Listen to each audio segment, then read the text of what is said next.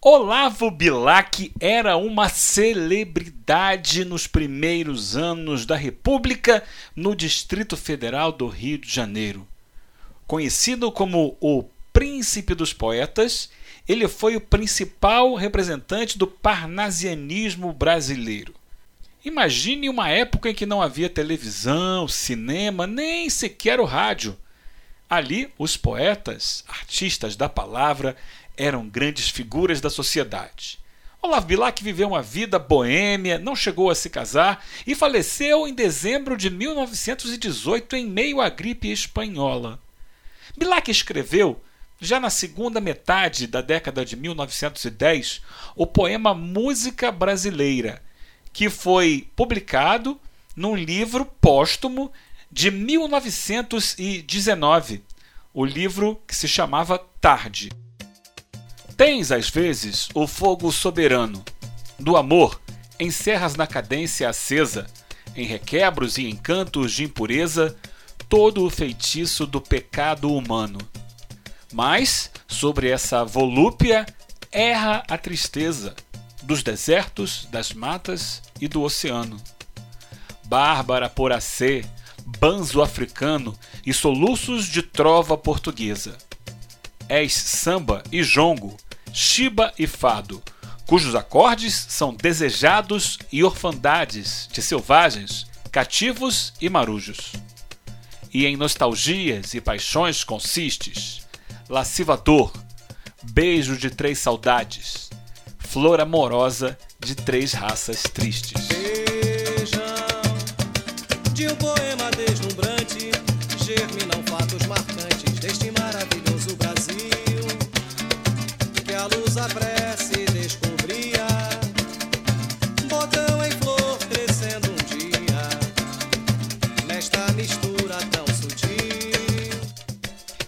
50 anos mais tarde, a Imperatriz Leopoldinense, através de seu departamento cultural, decidiu transformar o poema em enredo. E o Carnaval de 1969 ganhou uma obra antológica. Na minha modesta opinião, um dos sambas mais rebuscados em termos de letra e mais inovadores já para a época na questão da melodia.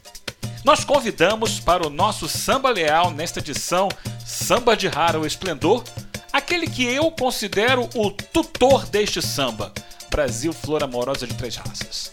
Tuninho Professor. Tuninho, baluarte da Imperatriz, era criança ainda quando começou a frequentar a escola e ainda muito jovem, adolescente, neste carnaval de 69, defendeu sambas concorrentes na quadra e foi para a avenida cantando junto com Dom Barbosa o samba vencedor. Mais do que isso, quando no início dos anos 90 foi criado um projeto para se eternizar sambas antológicos de cada escola, Toninho, além de consultado sobre a lista da Imperatriz, foi escolhido pela produção para ser o cantor deste samba no disco que deixa aí esse samba registrado em grande qualidade pra gente. Isso porque Toninho também tinha gravado a versão original em 1969 na quadra ao vivo com bateria e as cabrochas da escola. Veja o luxo que tem a mulata pisando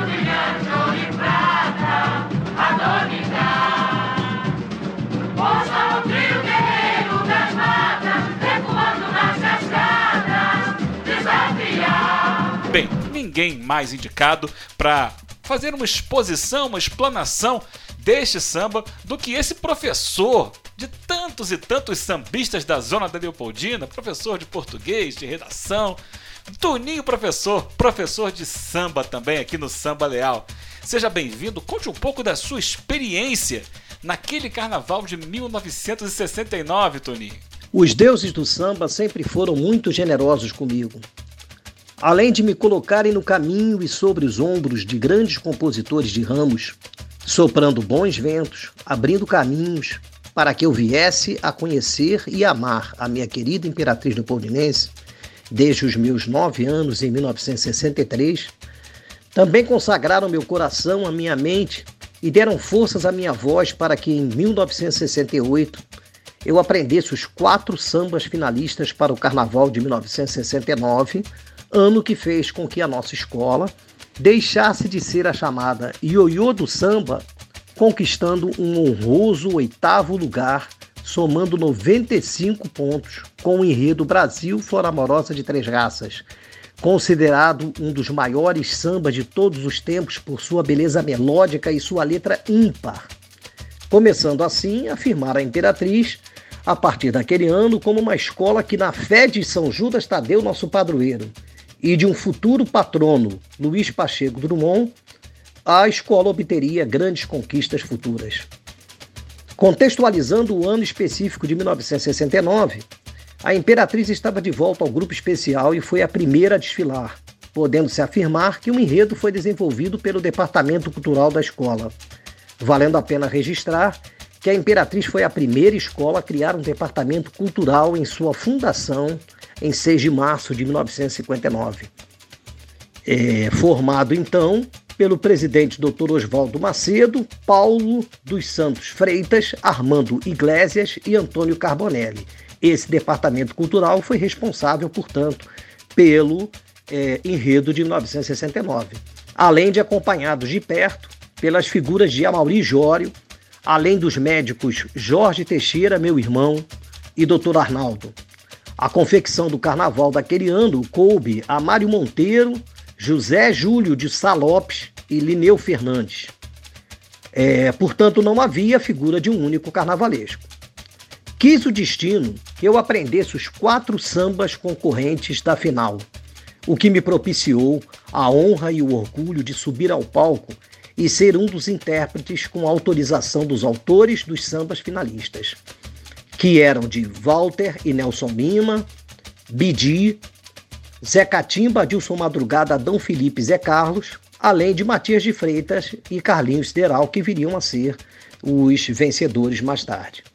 Eram quatro grandes sambas, sendo que no caso específico do samba de Bidi, tornei-me o único responsável por cantar durante a disputa, pois Bidi já estava em São Paulo fazendo shows com um dos, como um dos integrantes do conjunto originais do samba. E assim, na corte os nossos ancestrais, três doces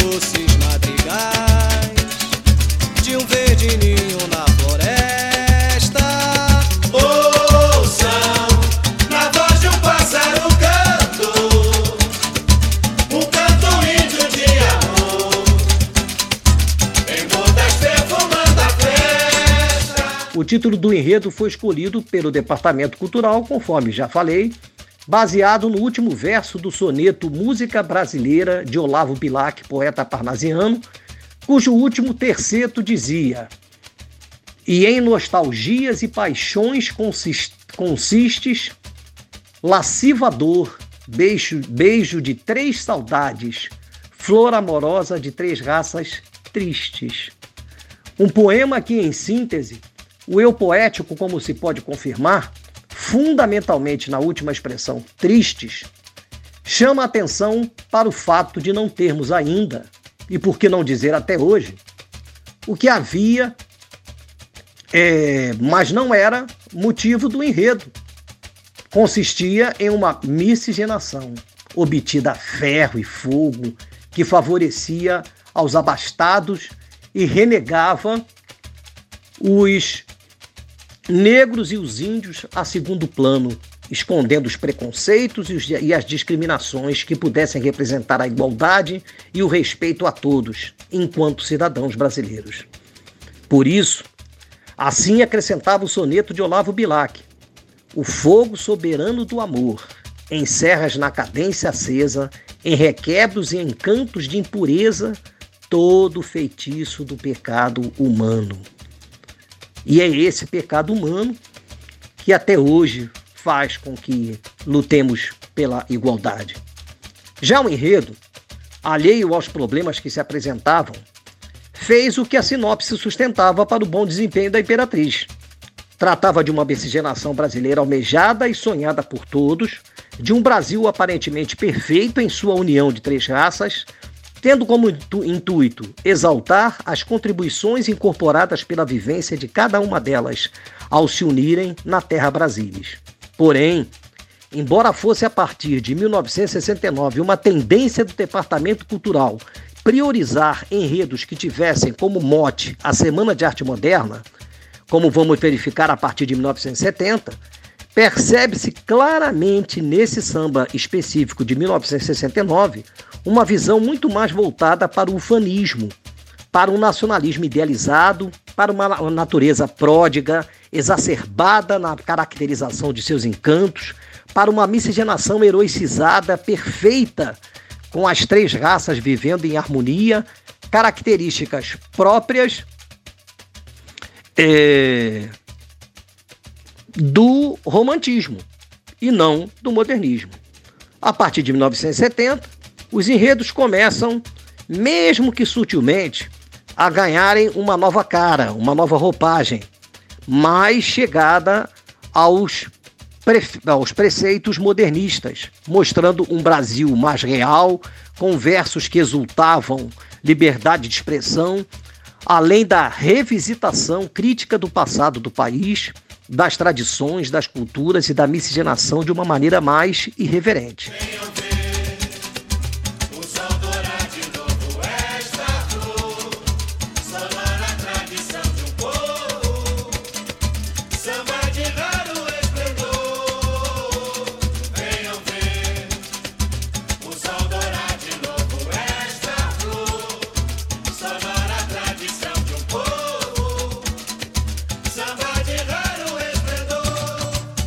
Vamos à letra do samba da Imperatriz, que, na minha opinião, vai além, inclusive, da beleza do próprio poema escrito na década de 1910 por Olavo Bilac.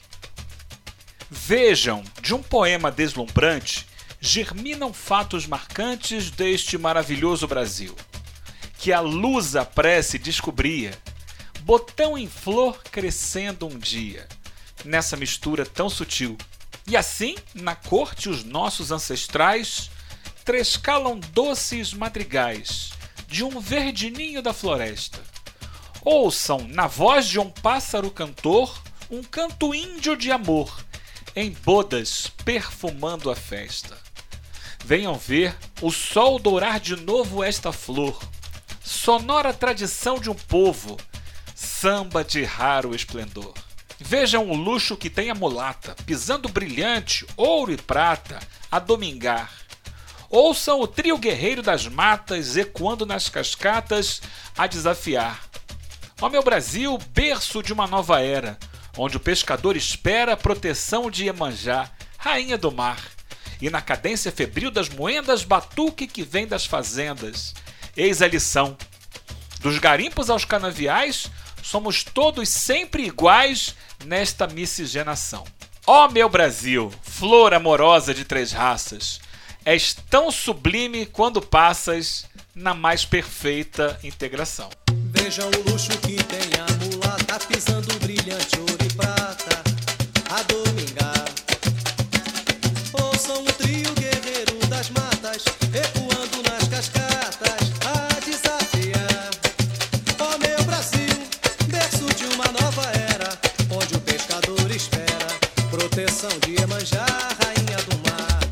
Mas vamos finalmente a uma humilde análise que preparei aqui de Brasil, Flor Amorosa de Três Raças, de Matias de Freitas e Carlinhos Sideral, que não pretende dar conta de toda a sua beleza plástica, entretanto, pretende vislumbrar como os autores deram vida a essa miscigenação, como foram tratadas as raças em sua formação, em sua cultura, em seus costumes, suas tradições, suas contribuições é, e como se integravam a uma natureza vista na letra como mais um personagem vivo, personificado e completamente integrado, humanizado em prosopopeias belíssimas, dignas de um pintor.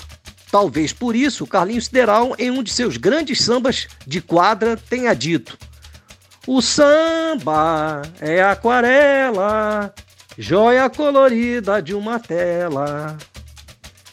Sem entrar no mérito de suntuosidade melódica que o samba nos brinda, porque desconheço completamente teoria musical, tons sustenidos e bemóis, é, embora faça questão de relembrar desfiles da época, quando a bateria era mais cadenciada. Não havia o compromisso com o tempo de desfile, não havia jurado desavisado ou mal intencionado para tirar décimos de, no, de uma velha guarda, de nossos baluartes, cujo compromisso reside em evoluir com garbo e maestria, passando para novas gerações o samba em sua essência, em sua cadência, sem precisar ter aquela postura como esse jurado viu, é claro.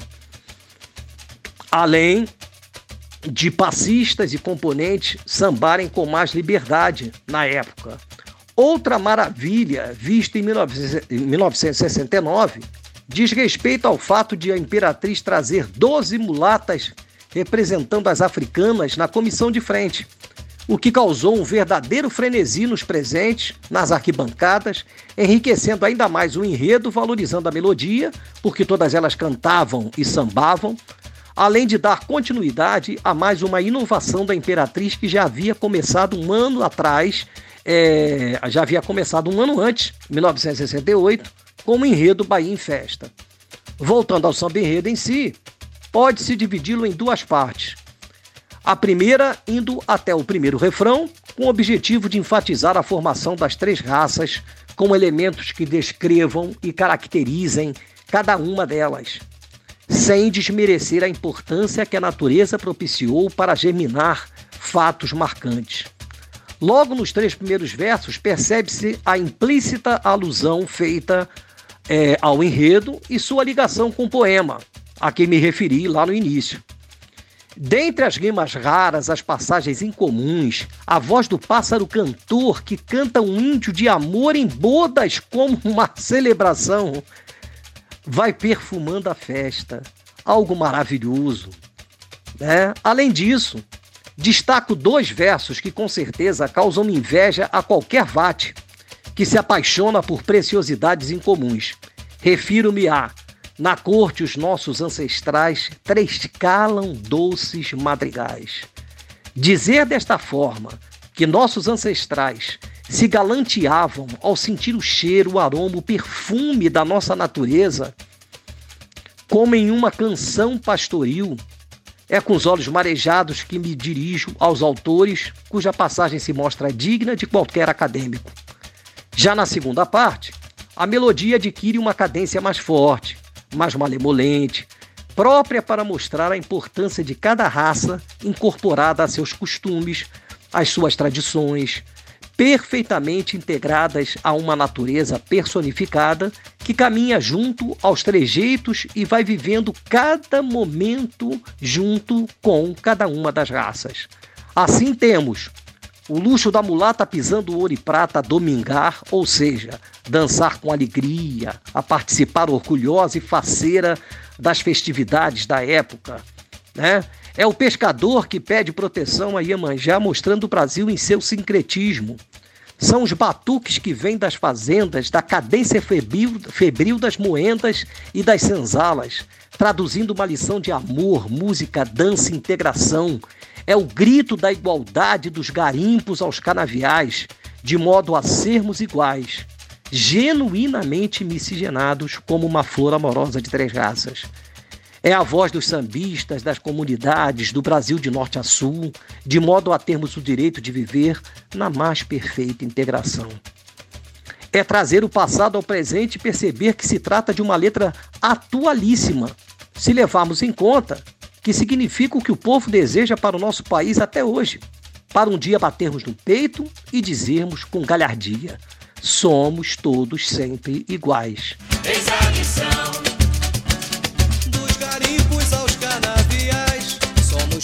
Sempre iguais nesta miscigenação.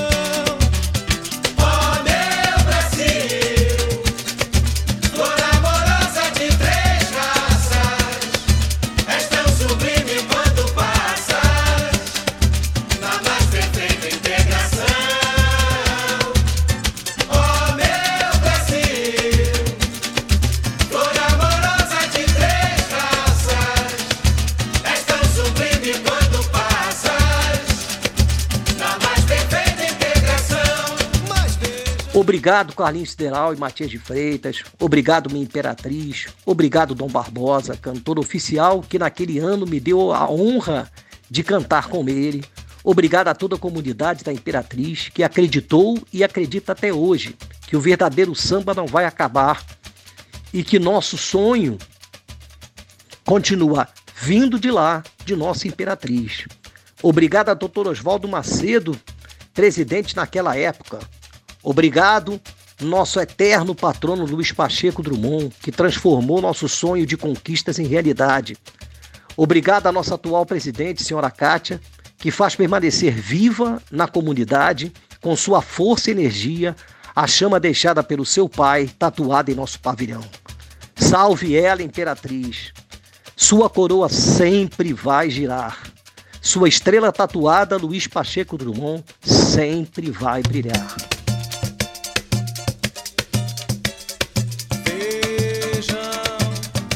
de um poema.